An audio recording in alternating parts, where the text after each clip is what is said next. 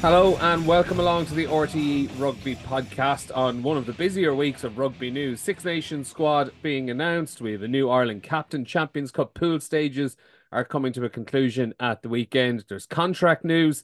Louis Rees-Zammit is off to the NFL. And a little bit later, I'll be chatting to Oli Jager about his move from the Crusaders to Munster and his call up as well to the uh, extended part of the uh, the Irish squad ahead of the Six Nations. That's coming up a little bit later in the show. First, I'm joined by Bernard Jackman. And Birch, we've got a, a, fairly full slate of news to get through over the next while.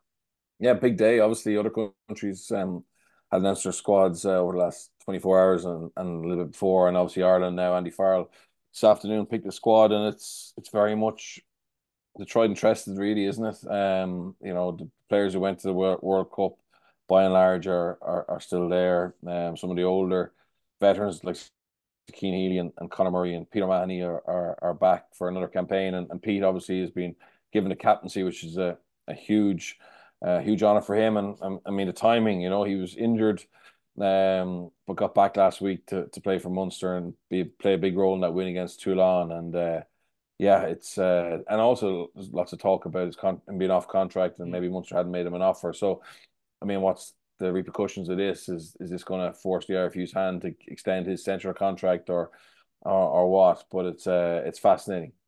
Yeah, it certainly is. So to go through the the broad stroke details, um, Peter O'Mahony is the captain. It's a 34 man squad, 19 forwards, 15 backs. In the forwards, Nick Timoney is the the standout inclusion, I suppose the the eye catching one. Cian Prendergast, Gavin Coombs, John Hodnett, Scott Penny as an example of some of the back rows who who missed out. Jack Crowley, Ciarán Frawley, and Harry Byrne are the three out halves. Calvin Nash, Jacob Stockdale, and Jordan Larmour are included as the the outside backs who get in after the injuries to Jimmy O'Brien and Mack Hansen. No place for Simon Zebo or Rob Baloucoune. And then in addition to the 34 man squad, you've Tom Ahern, Oli Jager, and Sam Prendergast all going to train with the squad in the lead up to the tournament as well. There's only one place to start in that Birch, and Peter O'Mahony is the captain. Uh, you mentioned the contract stuff, and that puts an interesting slant on the selection. And I'll park that for a second because initially I just want to get your your thoughts on Peter O'Mahony as the as the Ireland captain for this campaign. It's something he's done, filled in on on a handful of occasions throughout his career. He's done it for Munster countless times. Did it for the Lions once as well. Um, a deserved accolade for him.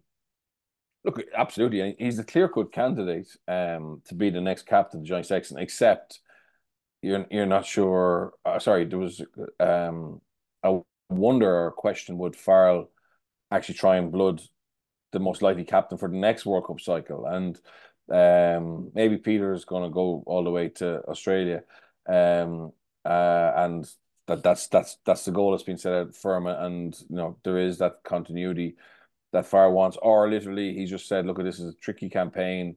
Um, uh, obviously France and England away. We want to have the most experienced player and the most uh, suitable to captaincy, and he's, he is suited to captaincy. Uh, but I think that's that was the question mark. Obviously, he had the injury as well, so he hasn't played a lot in in, in the last uh, five or six weeks, but was good last week, and he gets back in. So from a Farrell point of view, I think it does make sense short term.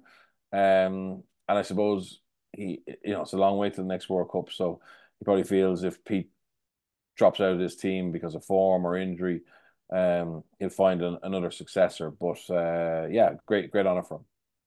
And then the the interesting wrinkle in it then as well is on what it means for his future and how much we can read into it that he's that he's captain. Reported yesterday, obviously, that there's nothing on the table as of yet for him from from either Munster or the IRFU, with his contract expiring at the end of this season. A message from Gianni Rivera on twi- on uh, on X, formerly known as Twitter, with O'Mahony's contract expiring at the end of the season. Is he a stopgap appointment as captain to see us through to the Six Nations and the summer tour to South Africa?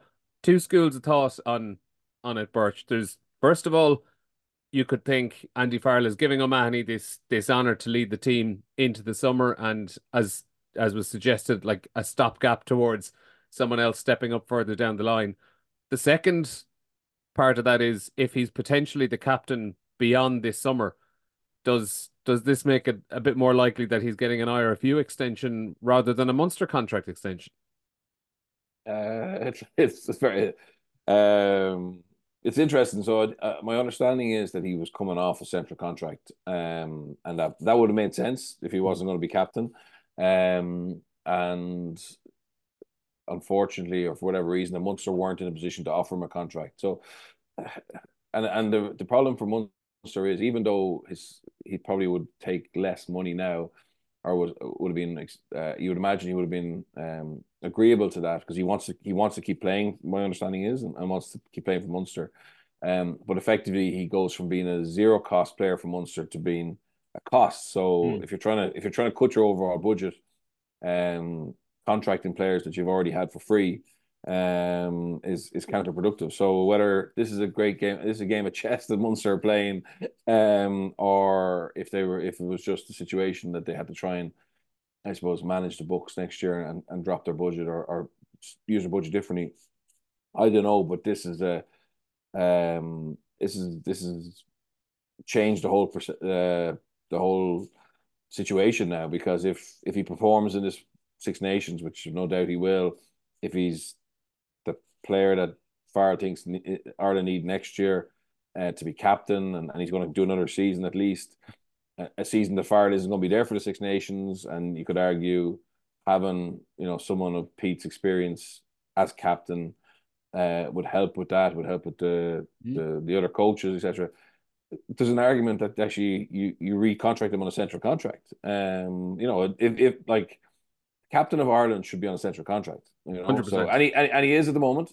He is yeah. like so he is for the Six Nations. Um, but if he is going to be the captain next year, he should be on a central contract, which I'm sure Munster. Uh, uh, like I, uh, I would be shocked if there wasn't money involved uh, in, in the decision if they if Munster weren't contracting him or, or weren't contracting him yet. Um, but if that con- if that decision is taken away from Munster and it's done by the RFU, well, you know Munster are going to benefit from from Peter O'Mahony uh, next year as well. But I suppose the other side of things is I suppose Munster probably felt they had time on their side. Let him come back from his injury. Let's see how his form was, um, and let's see how his body is, and we can make a decision late on it. So, uh, you know, it, I, I I would have been shocked if Pete. I I'll be shocked if Pete O'Mahony isn't playing for Munster next year if he wants to play and his body holds up. It's just who pays him. Um, now becomes a little bit less clear, but more more exciting from or more probable that he that he will stay. If you get me. Yeah, yeah, I think I'm getting you there. The other bits of info, and we'll we'll far through these because there is so much to get through today. Um, if we're talking about the players selected, Nick Timoney is is chosen. Obviously, he's a he's he's one player who is in excellent form. There's no doubt about it. Um, there's there's a numbers game at play probably here as well where um if you look at the the players who were there for the World Cup and the players who were suggested, like as you know, Tom Hearn has been suggested obviously as well, it would have been quite heavy on the six and eight side mm. of things where they were probably missing some natural open side flankers to to complement Josh van der Flier. Um, someone might suggest John Hodnett to go in there, but then at the same time, Nick Timoney can play seven and eight as well. So he's it's it's trying to pick between three or four players who are in very, very good form, but also players who can cover across different positions as well. It's very hard to say that if you're trying to say say that one player like John Hodnett or Thomas Ahern should be in the main squad or Gavin Coombs as well. It's very, very hard to say that one of those should be in there while also having to pick the player who drops out. Yeah, look at it. I think Hodnett's had a, a had a big start to season, um, and is a very good player and, uh, and he'll get cap for Ireland. I, I, I'd be shocked if he doesn't. Timoney has been very consistent over the last couple of years. Has been in squads and found a little bit extra. I think um, over the last uh, six or seven weeks, and again, as you said, he can play eight. You know, well. Um, I, I would say the back rows are most competitive, competitive area. Um, and you know, uh, there is some players who are who haven't done a lot wrong. Prendergast hasn't done yeah. Um, a huge amount wrong. And he's been quite good man of match in a couple of games I've seen. Um, good line of option as well. Uh, but yeah, just there's a lot of depth there. And at Conan, to be fair, um, Conan and Pete haven't played a huge amount, but uh, obviously Farrell knows and trusts them and likes what they can bring. So um, yeah, it's it, there's certainly some some quality that's missed out in, in, in that uh, that area. And I would have had I would have had Ahern in in this as a senior player, you know, but it's obviously it doesn't really matter. Like Farrell can pick Jager, Ahern, or, or Prendergast if he wants. Um, it gives them a great chance to go to camp next week in Portugal and show what they can do. Yeah, like I mean, the three of them are down as you know they're they're in the training squad essentially. Yeah. But if they turn up trees next week, they're they're in the main squad the following week. We can pretty much assume that, yeah. Yeah, hundred percent. Um, and uh, just, uh, yeah, it's just a way of classifying. In actual fact, it's probably like even Jager, given what he's done in the game, you know, he's probably not the type player I expect to see in that in that bracket. For me, it's usually a guy who's you know come in the under twenties or, yeah. or, has done a little bit less. But look, it doesn't really matter. It's it's it's optics, really, isn't it? Yeah, just kind of want to have a have a look at him, and then the last few bits on the squad, um, Calvin Nash, and who we got Calvin Nash, Jacob Stockdale, and Jordan Larmour are the the back three additions uh, to take into account Mack Hansen and, and, Jimmy O'Brien's injury. Of those three, who do you think is, is leading the race to wear number 14 against France? I think Nash. I, I think Nash. Obviously, Stockdale is more experienced. Um, for me, he's much better on the left wing. I don't see them moving James Lowe. Um, Larmour's been good uh, and, and got a lot of game time and um, as impressed. But I just think Nash has a lot of momentum behind him. Even he gave a he gave a pretty good audition for it on yeah. on Saturday. Yeah, yeah, now Jordan Larmour scored two lovely tries as well. But Nash, when you're talking about the way Ireland play and the you know the the way they have wingers coming in off the yeah. field a lot, like you have to imagine Andy Farrell will be very impressed with what he saw on Saturday. Yeah, I think so, and I think it helps Nash's case that Munster and Ireland's attacking shape is very similar. Uh, Prendergast is, um, has has a lot of the same traits and what he does, particularly with his back three. And yeah, I, I, think he's. I think this is the opportunity for for Nash now, with obviously so many injuries in the back three. Um, he's in form and he deserves a, a shot at. The one last bit on it, actually, the it's light on light on fullbacks.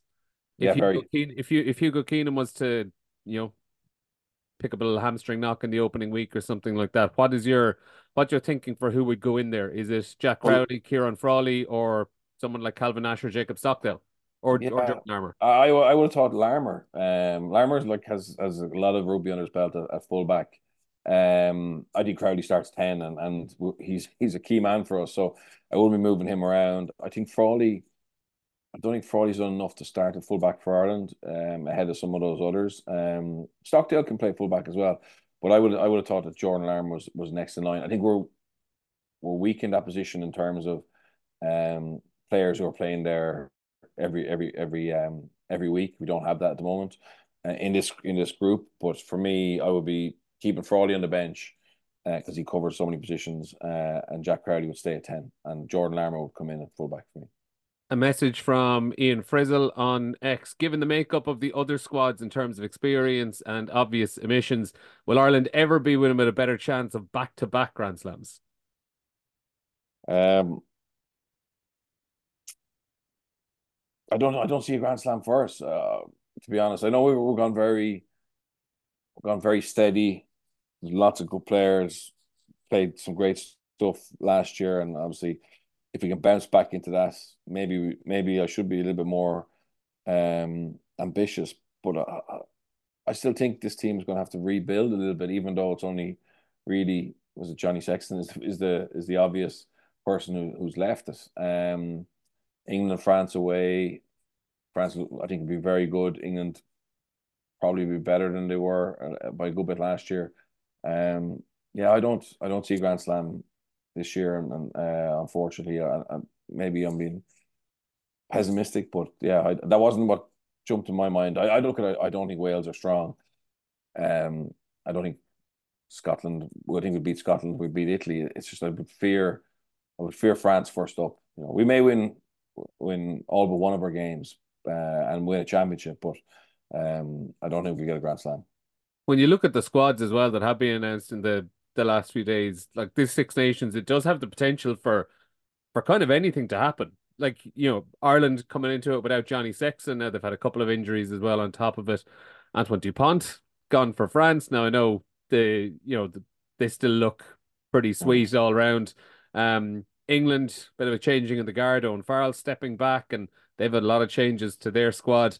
Um, it does have the potential for something mad to happen almost. Yeah, no, it, it, look, it does. Um, but I, I don't see the winner coming outside Ireland, England, or France. And as I said, for me at the moment, France, France look to be in the best possible place. Dupont gone is a, is a big blow, but um, no, I, I, I, uh, I think they've got the depth there and home advantage against us. Marseille, place be buzzing, you know, power game that they can have. Yeah, I, I'd be, I'd, I'd be back in France to win the, the Six Nations this year. Yeah, it'll be interesting.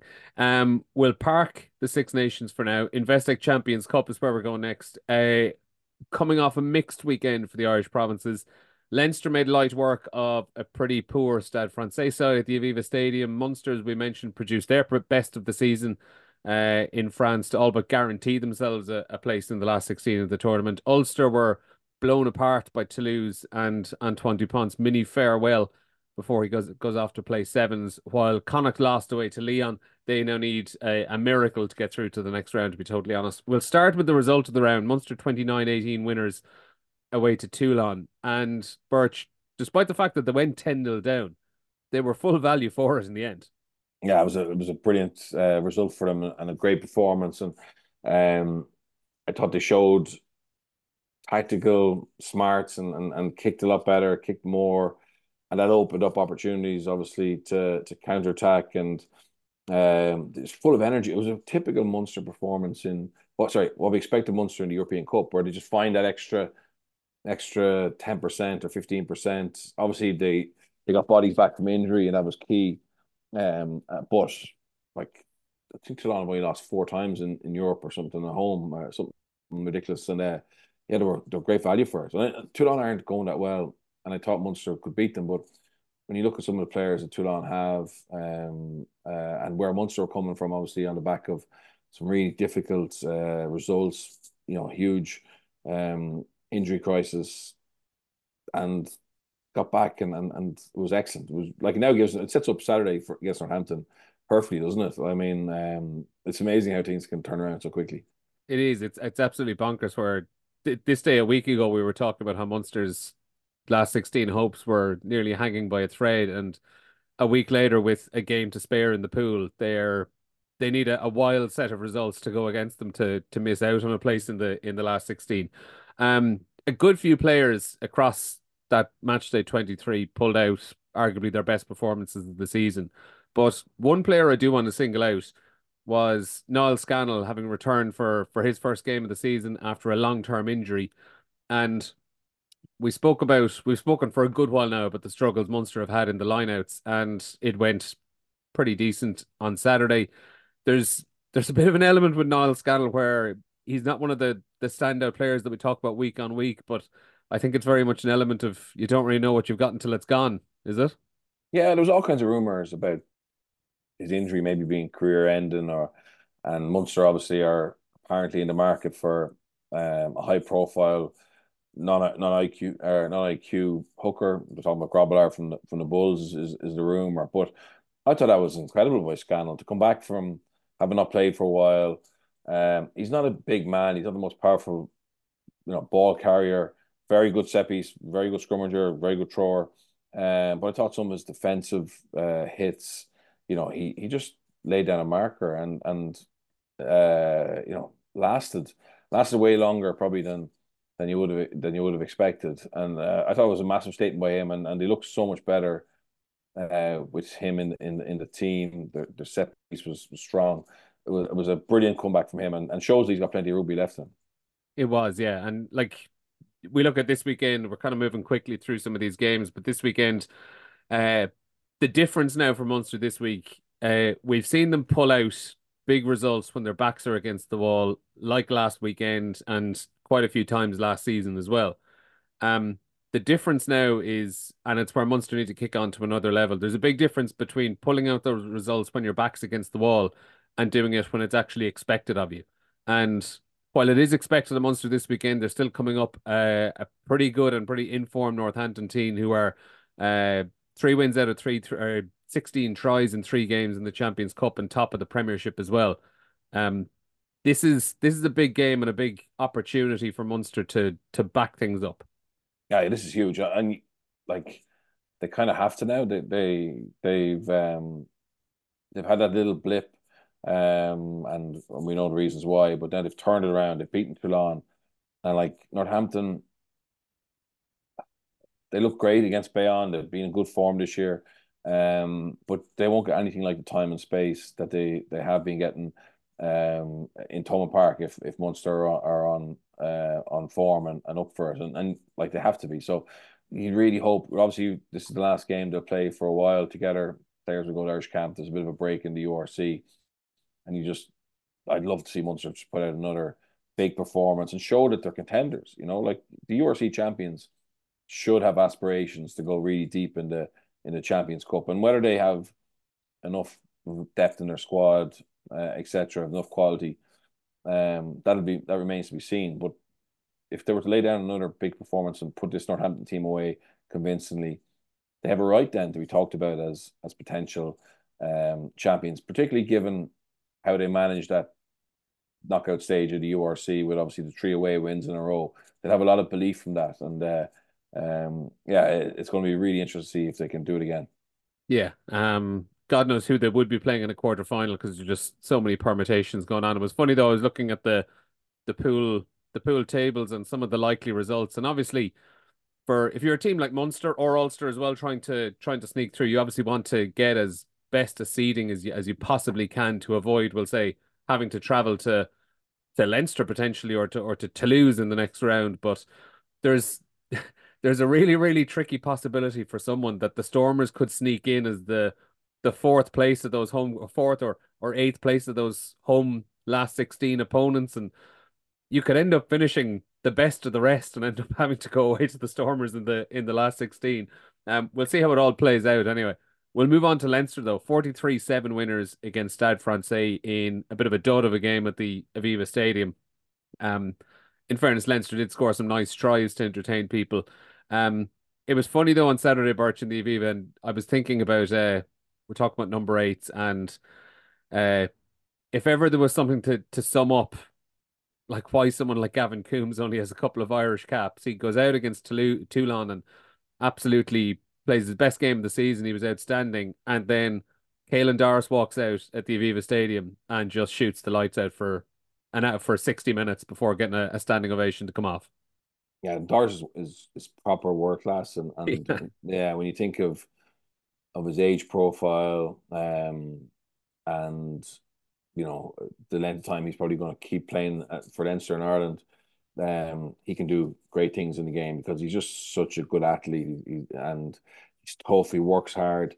Um, he's got good footballing ability. Um, and he's the real deal. And it's mostly demoralizing for some of the other eights when when they see him put in that kind of performance. I know he, he's very good whenever he plays, whatever, but he just can do things that unfortunately some of the others can't.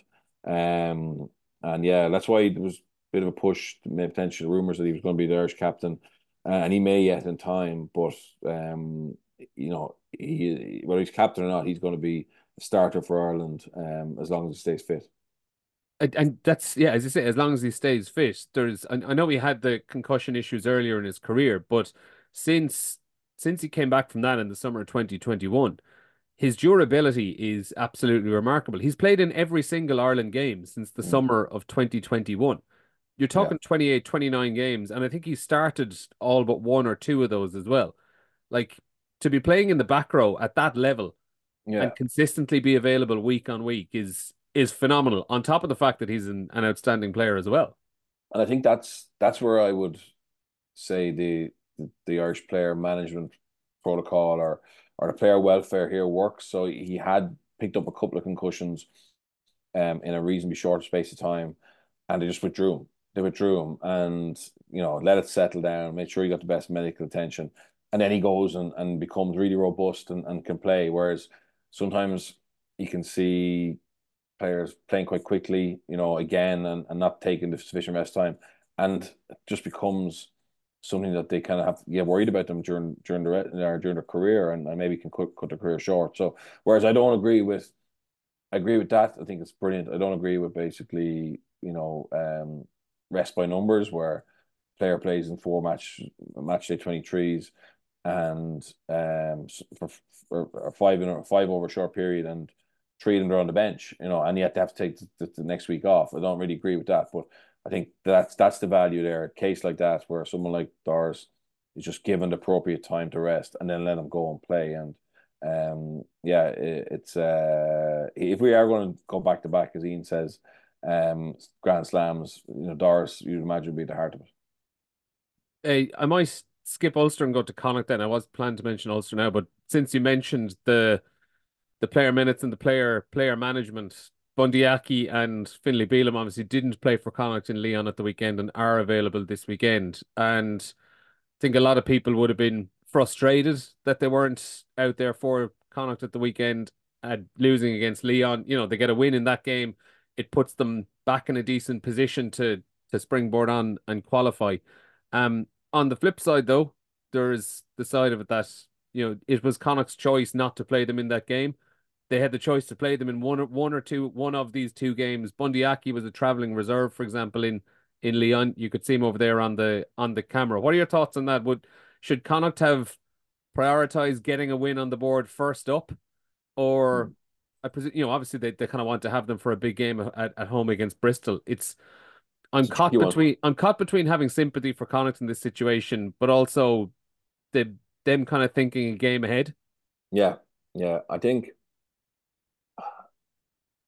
it's a difficult one. Like we need to know how both those individuals, you know, uh, present themselves at the start of last week, and you know what kind of shape they were in. But it does look like they they prioritized the home game, and now the home game's uh, effectively a dead rubber, isn't it? Um. So yeah, you and you think if Bundee and Phelan played, they could have won that. I think probably they probably got closer to Lyon than they maybe maybe expected um on the day. But I I, I feel Bundee plays better when he plays regularly. Um, and I, and I, he hasn't come back to top top form. And look at maybe he never will. Never he'll never get back to the level he got in the World Cup because it was you know it was definitely the best block of games he's ever played. And and like when you look at Bundee's career, he's been like really really good uh, at different stages of it. So um, I suppose it was there's bound to be a little bit of um of a dip, but probably knowing him, you know the big games in the Six Nations will will get him back there. But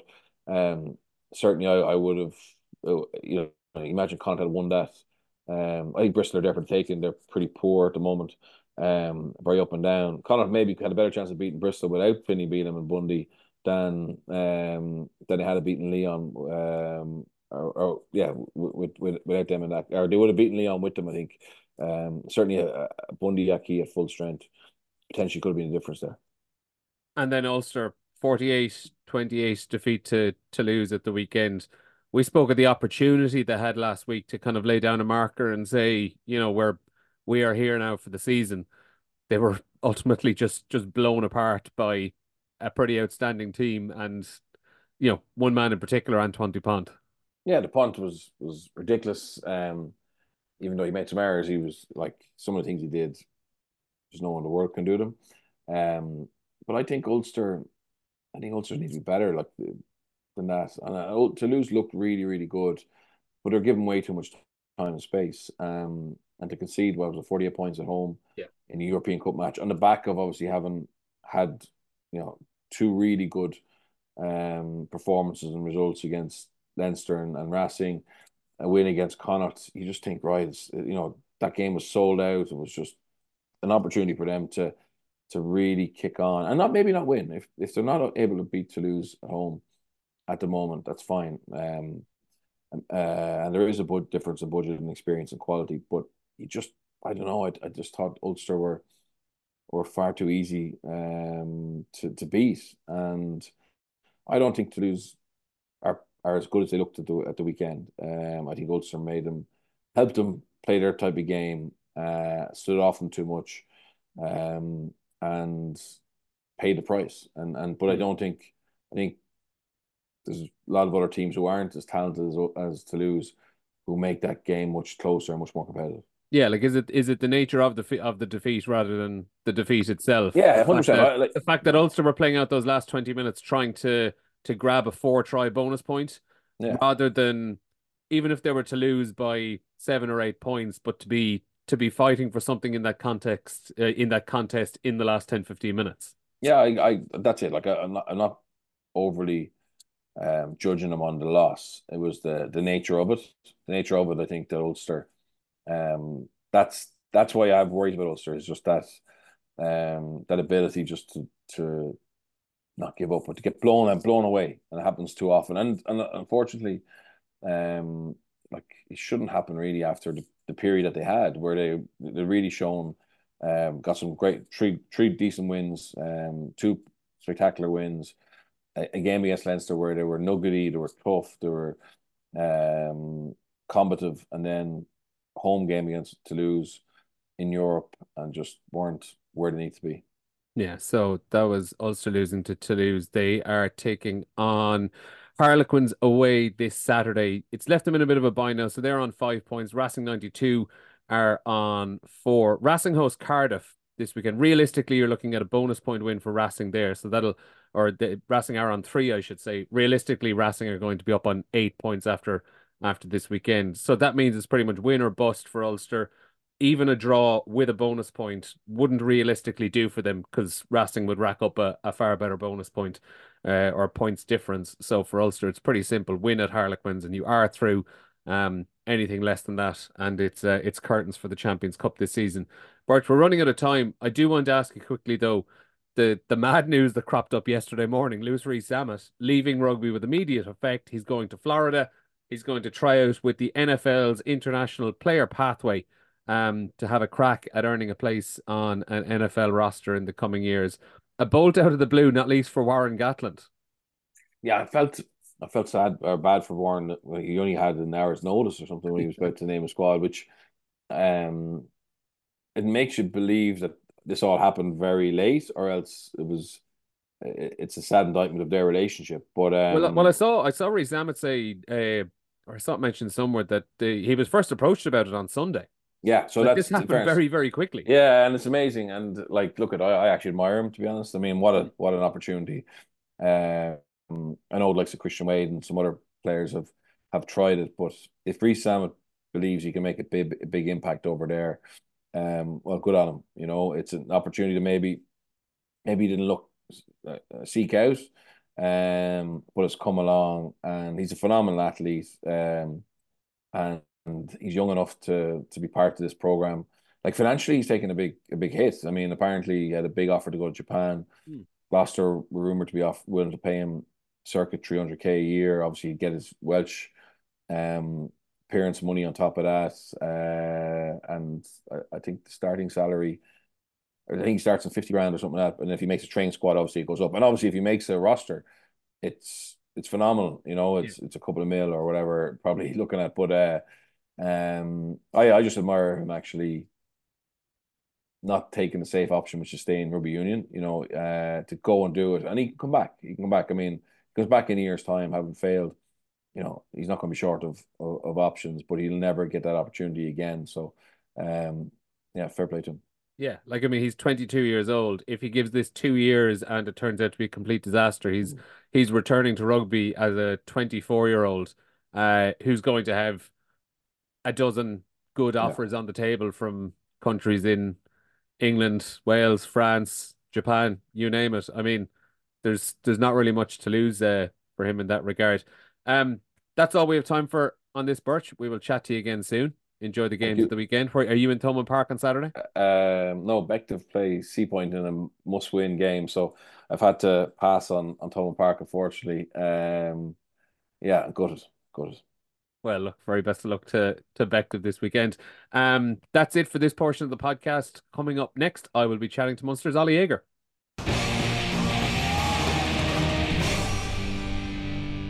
Now, I'm delighted to be joined by Munster prop Oli Jager following the announcement that Pinergy will be the presenting partner for Munster's Clash of the Champions with the Crusaders at Chaoimh on Saturday, February 3rd. Pinergy, sponsors of the Munster Senior Schools Cup, are continuing their support by sustaining the future of rugby in the province. Oli, thanks for joining us on the pod. And first of all, congratulations are in order. About half an hour before we hopped on this call, it was confirmed you'd be part of the extended training panel ahead of the Six Nations. Yourself, Tom Ahern, and, and Sam Prendergast supplementing the the 34 man Six Nations squad. It must be a, a nice feeling to be to be hanging around and getting a sniff and being able to kind of look under the bonnet of of Andy Farrell's system uh, just a couple of months after coming home. Yeah, thank you very much for having me as well. And um, yeah, no, it's an awesome feeling. Uh, it's a really, really cool feeling to have. Um, I, I was just coming home, you know, to play some rugby for Munster and, you know, focus on that kind of state of things. I didn't expect anything like this to happen too early, if anything, if at all. And um, I'm just stoked. I'm just stoked to be part of it. And uh, I'm really looking forward to ripping in had you been in touch with Andy over the the last couple of months since coming home? Had he kind of just checked in with you or anything like that? Uh, no, no, no. I think uh, got, I just came home and pretty much got settled in myself. I've only been back in Limerick for about a month and a half now, so I haven't really been here for too long. So um, still finding my feet in some ways, but I think it was just you know, let me be me and kind of see how things go, and then obviously if I'm playing well enough, uh, I might hear from. But uh, yeah, just been doing my own thing and playing playing a bit of a footy. I'll I'll round back to the international stuff in a few minutes. It, first up though, how are you in general? Obviously, we you had that concerning incident on New Year's Day against Connacht with the head injury. Um, a lot of people were probably a bit fearful it was it was your neck even as well at the time, just with the the amount of treatment they were giving you on the pitch. Um, we spoke to the coaches over the last couple of weeks. You're working your way through the return to play protocols and and all of that is is going according to plan so far. Yes, yeah, everything's going according to plan. So I'm much better than I was a couple of weeks ago. I can say that for certain. Um, obviously not the best way to start off New Year. Uh, it's not really the New Year, New Me I had planned on doing, but um, I think like with those precautions that they did, where you go off in the stretcher and have it all. That's all just precautionary. Uh, I think with the head knock like that, where you do go out for a wee bit or whatever, they need to be be careful, and you rather be too careful than not careful at all. So I was walking once I got back into the changing sheds and everything, so that was fine and stuff. But yeah, last couple of weeks have been much better. Slowly making my way back into training and trying to get through things and uh, seeing how we go. And as things are going to plan, is the is the hope to be available for this weekend if you if you you hit all your criteria, obviously on the the return to play. Hopefully, hopefully, yeah. So still got a few hoops to jump through, but um, nah, definitely. Hopefully, that's the plan. So the quicker I can get back, the better. And obviously, I don't want to go back too early. And if I'm not ready, I'm not ready. But I'm hoping to be good for the weekend.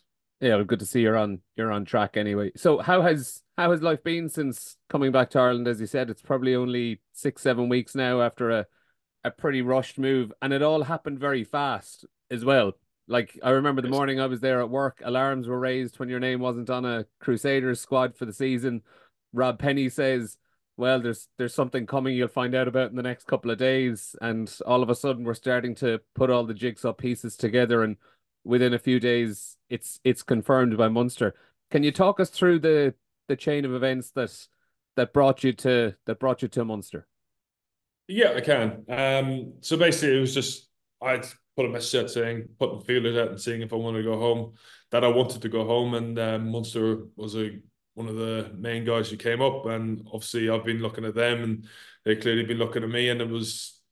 I would like to think, you know, it was already planned as such in the bigger stars of things, but um, no, I just got a message early that they obviously had a couple of injury worries and stuff like that and things. And if I wanted to come back earlier than I planned, then yeah, it was all packed up and gone within six days, seven days, pretty much. So it was it was a quick rushed move, but it was um as soon as I could go to home, the better I was kind of thing. So I just wanted to be back in Ireland and be back into you know close to family and stuff like that and yeah, it all happened quick. I'm still trying to figure it out how it happened myself, but uh, it's all happened now. I'm home, and uh, yeah, just trying to get a bit of a run on with the footy and trying to stay on the field. So, had you like had you previously arranged to join? We'll say from next season, and then they kind of approached you and said, "Well, there's a an immediate opportunity here if uh, if it all works out." Was that how it worked out, or was the initial yes. was the initial contact about coming in immediately? Uh, no, so basically I'd already sorted out for next season and stuff like that. But um, yeah, as I said, obviously had a few injury worries and stuff like that, and um, the opportunity came to come a bit earlier. Um, so yeah, it's a bit of a you know head turning thing, trying to figure out what I need, what I wanted to do, and what I, what was the best decision. But ultimately, it was the best decision to come home. And um, yeah, um, just as I said, trying to stay fit and trying to stay healthy, and just trying to get back on that field. Presume you must be quite grateful to to Rob Penney for for allowing that to happen at such short notice as well. And I obviously it probably helps that he he has the connection with Munster and probably knows what the draw is there. You know. Yeah, yeah, and I think one thing that the Crusaders are really good at is looking after the player, and rather than just the team and kind of thing. So whatever is best for that individual, they try their best to actually go out and make sure that's what they get. And you know, it's always been quite a family orientated place to play. Everyone looks after each other, and they do the exact same thing here. So it's obviously quite a good thing within the rugby circles that we look after our own but um, they were fantastic with the move. You know, they were fully supportive of it. They understood the reasons why I wanted to come home, and yeah, backed me the whole way from it. And I can't give them enough credit for helping me even get to this, get to where I am today. What um, what caused the the itch to to want to come home? Because I remember I interviewed you almost, I'd say, nearly two years ago to the day, and obviously at the yeah. time you were he was trying to get into the New Zealand squad and, and become an All Black was the the immediate goal at that time. What what changed along the way? Um, well, really, the whole COVID thing made a big big change of it. Um, I wasn't able to get home or be in Ireland for nearly four years, three and a half years, and of course, when you be away for so long, so I'd lived outside of Ireland for over ten years at that point. Well, before I came back home now. And you miss things you know you miss weddings you miss funerals you miss parties or uh, family events and stuff. And then also just the fact i hadn't actually seen my family in a long long time. And um, it's just starting to get to the point where homesickness grew. And i was trying to fight it off pretend that it wasn't anything but uh, it, you know it always prevails and it comes through in the end and it's just got to the point where i want to my i want to be back closer to my roots and um, yeah, that was the reason, the whole reason why this move started, basically. And um, yeah, just put feelers out to go home, and then now I'm here.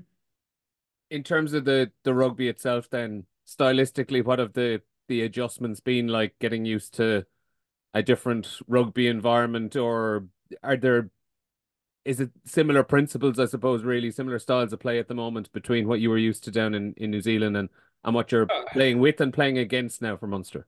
Yeah, yeah. Look, there's obviously there's always going to be similarities um, and stuff like that. Every team kind of takes little parts of every other team. Doesn't matter where you are. They see a move that works and like, oh, we'll try that out and stuff like that. So there's parts of that and stuff which help.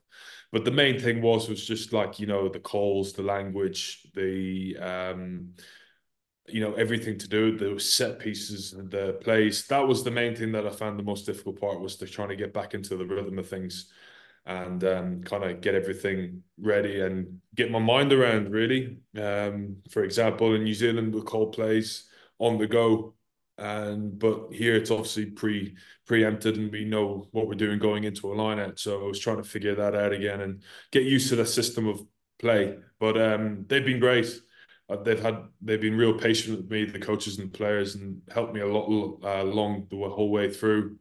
And yeah, now I finally start to feel like I'm understanding what I'm doing and understanding the way we want to play and the role we have. So it's been good. It's been a bit of a intense few weeks, but it's finally coming out now that I think I know what I'm doing. Yeah, like is it a is it a detail heavy environment with Munster? Uh, yes, well, it's detail heavy everywhere, really. When you get down to the nitty gritty stuff, and especially at the highest level, um, you really start going down to breaking down into every little small thing that you could have done better.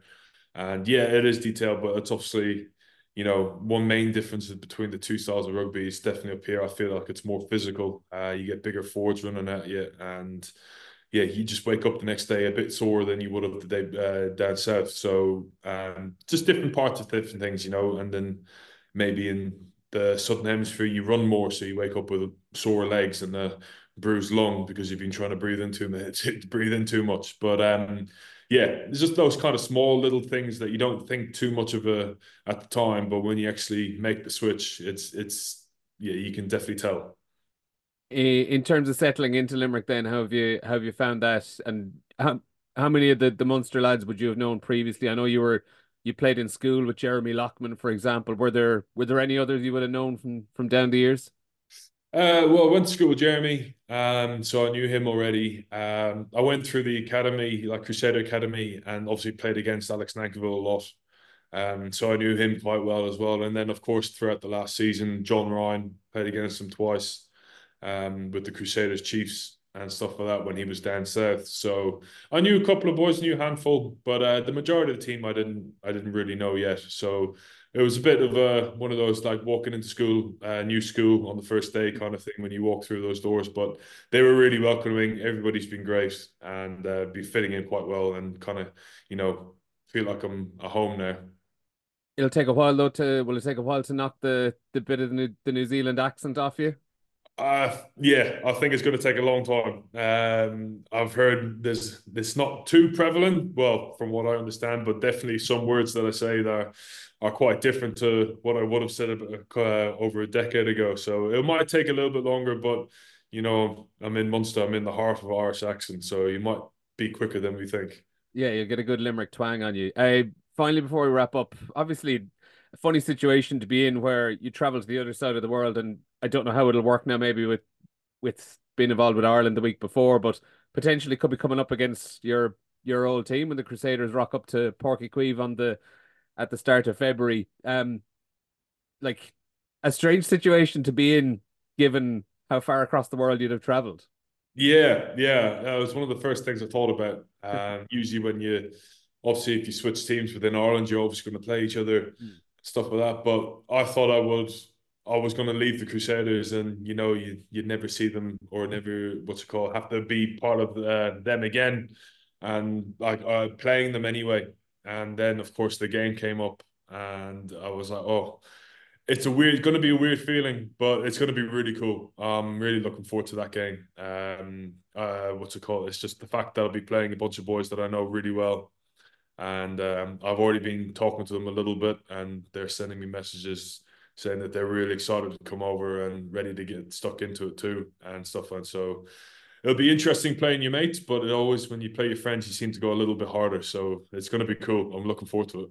Will you be roped in for any little bit of a recruitment drive or anything like that while you're there? Try tap up a couple of players.